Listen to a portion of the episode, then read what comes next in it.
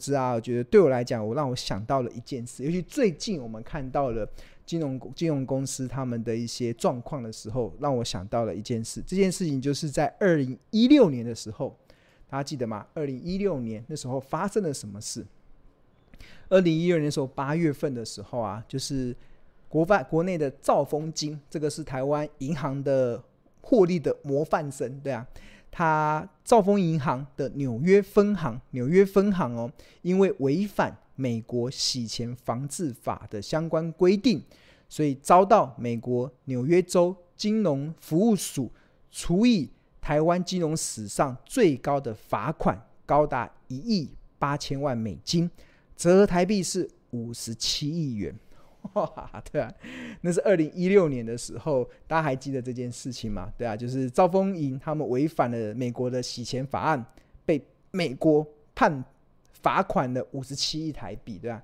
那这件事情其实曾经让兆丰金啊，曾经出现了一个很大股价下跌的压力。我们现在来看哦，好，我们来看兆丰，大家目前现在目前看到的画面是标股基金 APP 的这个画面，然后我们来看一下兆丰金。二八八六，兆丰金，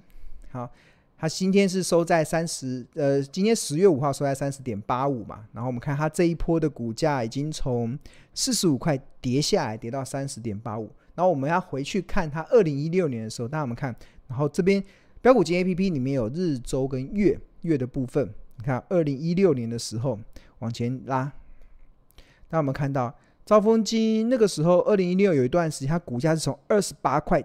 跌破二十块，跌到剩十九点零五元。哇，怎么跌的？它怎么跌下来的？其实为什么会有这一波跌下来的状况？其实关键是什么？关键其实就是好公司遇到了倒霉事。那这个倒霉事在二零一六年的时候，就是兆丰金被。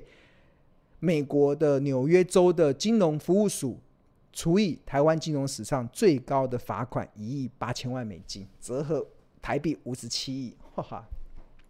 那最近台湾的金融股也遇到了很多倒霉事嘛。第一个倒霉事就是防疫保单，对啊，防疫保单这个是对他们讲是倒霉事啦，但是。但这是本来是保，本来就是保险公司他们必须得面临的这个保单的风险，保单的理赔风险。这个这，但是确实对公司来讲，因为国今年的防疫保单的巨额的理赔，造成他们的获利的大幅的减损。比如说像兆丰金哈，兆丰金，呃，原本今年前前第一季还获还获利还不错，但是后来获利就每况愈下，甚至五月份还转转盈为亏。为什么？就是遇到了倒霉事，他必须得不断的在认列这个呃防疫保单的亏损，对，然后甚至接下来第三季，接下第二季、第三季，很多寿险公司又开始面临到金融市场的波动，所以他们也获利也大幅的缩减，在缩减的过程中，他们就会形成了这个所谓，大家目前看到的是利空，但是庆隆看到什么？庆隆看到的是好公司遇到倒霉事。它能够创造出来的投资的契机，比如说二零一六年时候的兆丰金，如果没有被罚那么多钱，它能够跌到二十块以下吗？对啊，那它罚这么多钱，公司从此以后一蹶不振吗？也不会啊，它就只是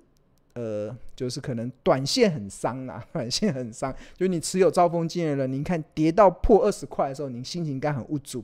但是它也因为因为遇到倒霉事，所以股价才会往下跌啊。所以如果你对它的长线有信心，你应该在它便宜的时候，你就要勇敢的进场。哇，你看那时候如果二十块买，它这一波涨到四十块，连金融股都可以让你赚一倍耶。对，那中间还不包含它的现金股利的配发，光价差就可以从二十块涨到四十块，就涨了一倍了。那更不用说这个兆丰金每一年都有一点五、一点七的这个现金股利，都非常的稳健。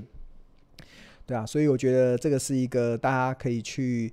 去思考的一个方向啊，就是好公司遇到倒霉事时候的一些时机。那至于这个进场的时机啊，该如何的去做判断呢、那呃，庆隆这边跟大家分享的，其实就是我觉得金融股的一个投资口诀，就是用四五六，真的非常好用。我觉得这个帮助了我解决了很多。投资人问我的问题，因为很多的投资人问我说：“啊，金融股到底可不可以买？或者金融股到底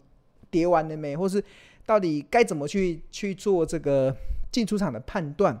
那我这边提供了一个我觉得自己还蛮不觉得还蛮还蛮有参考价值的这个口诀啦，就是金融股的投资口诀叫四五六。它的方式是什么？就是我们在看金融股的股利的时候啊，其实你别不能用单一年度去看，你要把它平均起来。我个人会习惯用五年的平均，像比如说兆丰金，它二零二一年配发一点六五，二零二零年配发一点五八，那二零一七年配发一点五，二零一八年配发一点七，二零一九年一点七，所以你把这五年相加，把这五年相加除以五，得出一点六二六。那有了这个近五年的平均一点六二六的平均值之后，那接下来你就套用所谓的四五六的口诀。那四代表四趴，五代表五趴，六代表六趴，它分别代表的是合理价，哎，分别代表的是便宜价、合理价跟昂贵价。那所以按照这个公式来计算的话，就一点六二六除以六趴，得出二十七点一，就是它的便宜价。然后一点六二六除以五趴，三十二点五就是它的合理价。然后一点六二六除以四趴，四十点七就是它的昂贵价。所以你有了这个金融股的这个投资口诀四五六之后，那你对于你想要长期存股这种已经连续二十一年能够配发股利的兆丰金的时候，那你就不会什么，你就不会迷失在当时市场看涨说涨、看跌说跌的氛围中。比如说，先前兆丰金涨到四十块的时候，哇，很多人都觉得一直在帮他锦上添花，一直在锦上添花，觉得哇，今年升息对他的收收益会有很大的增加的效果。但是从价格面、从价值投资的这个角度来看，其实它已经涨到了昂贵价之上了。那昂贵价可不可以投资？很多人问我说，昂贵价可不可以投资？呃，昂贵价可不可以买啦？应该说，昂贵价可不可以买？呃，我的回答是当然可以买，因为钱是你的嘛，你想要买当然可以买。但是啊，你你买在四十块的兆丰金，对我来讲，你就不是在投资了，你就是在投机了，你就是在赌博了，懂吗？因为这个明明已经昂贵，你还去买，除非你口袋很深呐、你就是想当凯子，对啊，不然。对我们这种价值投资的精髓的信奉者而言，其实我们会比较喜欢买在便宜的好价格，因为它至少可以让我买的安心，可以让我抱的放心，最后才会有赚的开心的一些机会嘛。这就是金融股的呃，尤其是价值投资的这个很重要的一个精髓。好，所以四十四。涨到昂贵价可不可以买？当然可以买，钱是你的，当然，但是你已经不是在投资，而是在投机，而是在赌博了。好，那相同的方式，我们再套用在这样第一金这个二八九二的第一金，这个也是连续十八年都能够配发股利的一家，我觉得是蛮优质的一家金融公司。那我们最近也遇到倒霉事嘛，大家看到第一金的人寿，他们的净值。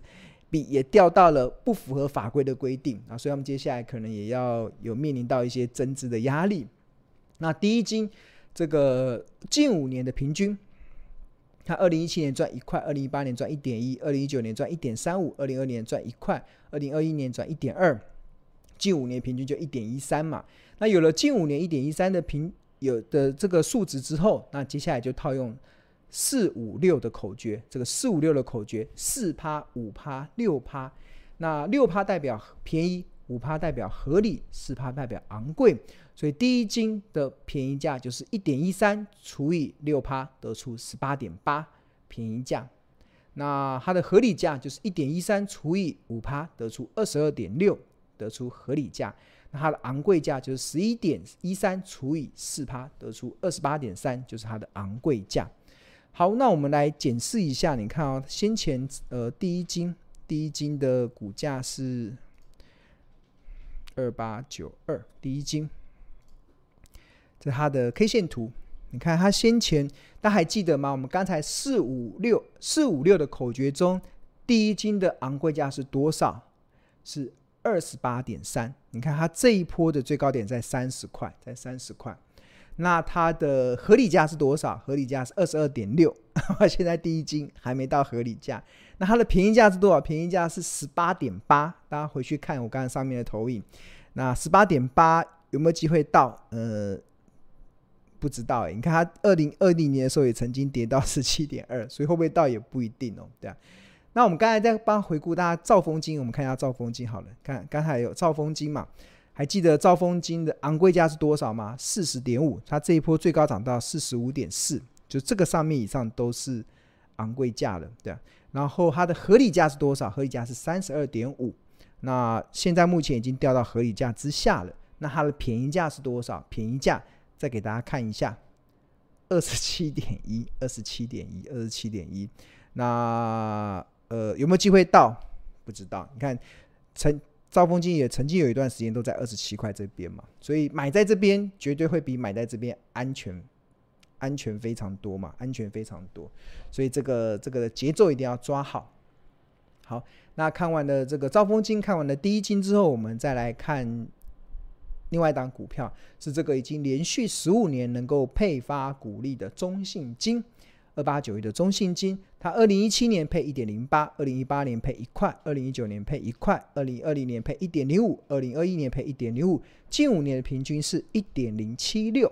那有了近五年的平均一点零七六之后，然后再套用四五六的口诀，那四趴代表昂贵，五趴代表合理，五趴代表合理，然后六趴代表便宜，六趴代表便宜，所以一点零七六除以六趴，十七点九是中信金的便宜价，然后一点零七六除以五趴，二十一点五二是中信金的合理价，那一点零七六除以四趴，二十六点九是中信金的昂贵价。昂贵价，好，那我们来看一下中信金的股价。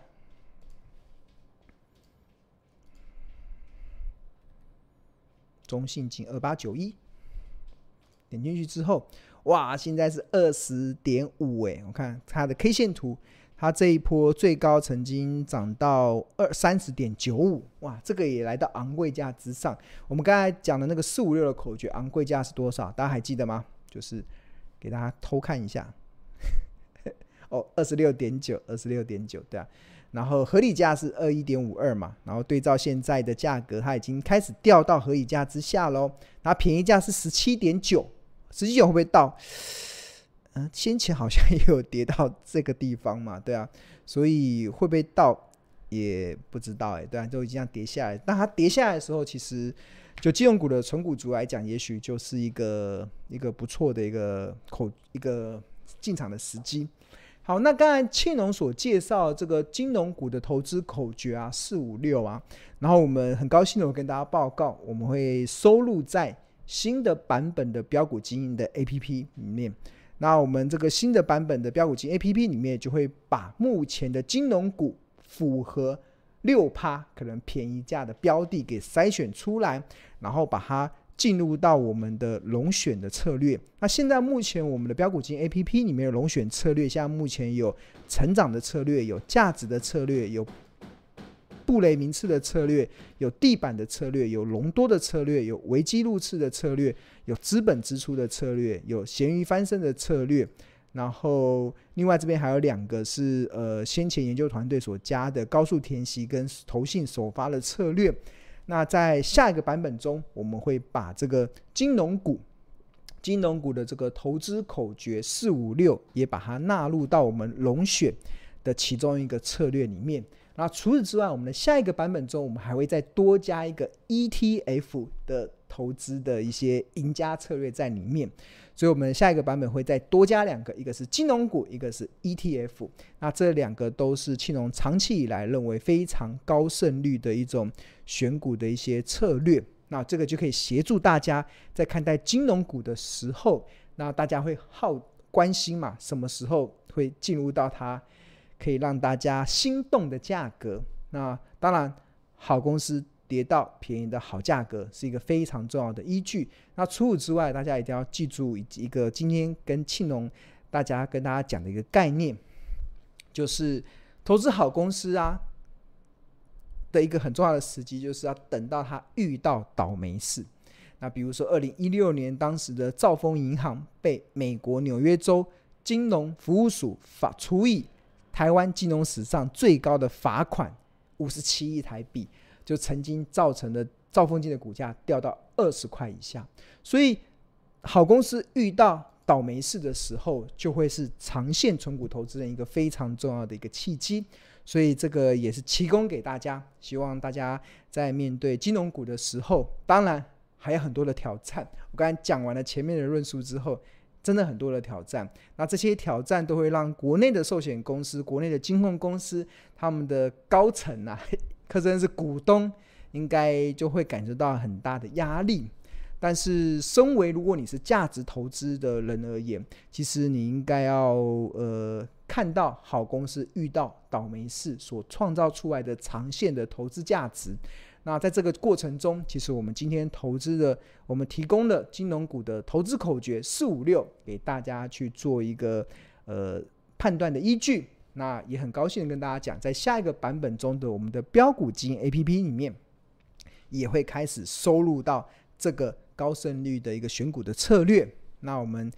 大家就敬请期待了。我们这个 APP 是一款不断在进化的一款 APP，一直在优化，一直在优化，一直在优化。好，那如果你对订阅这个标股金 APP 有兴趣的话，我们有两个方案，一个是月费方案，是一个月一二八零元，或者是你可以用年费的方案，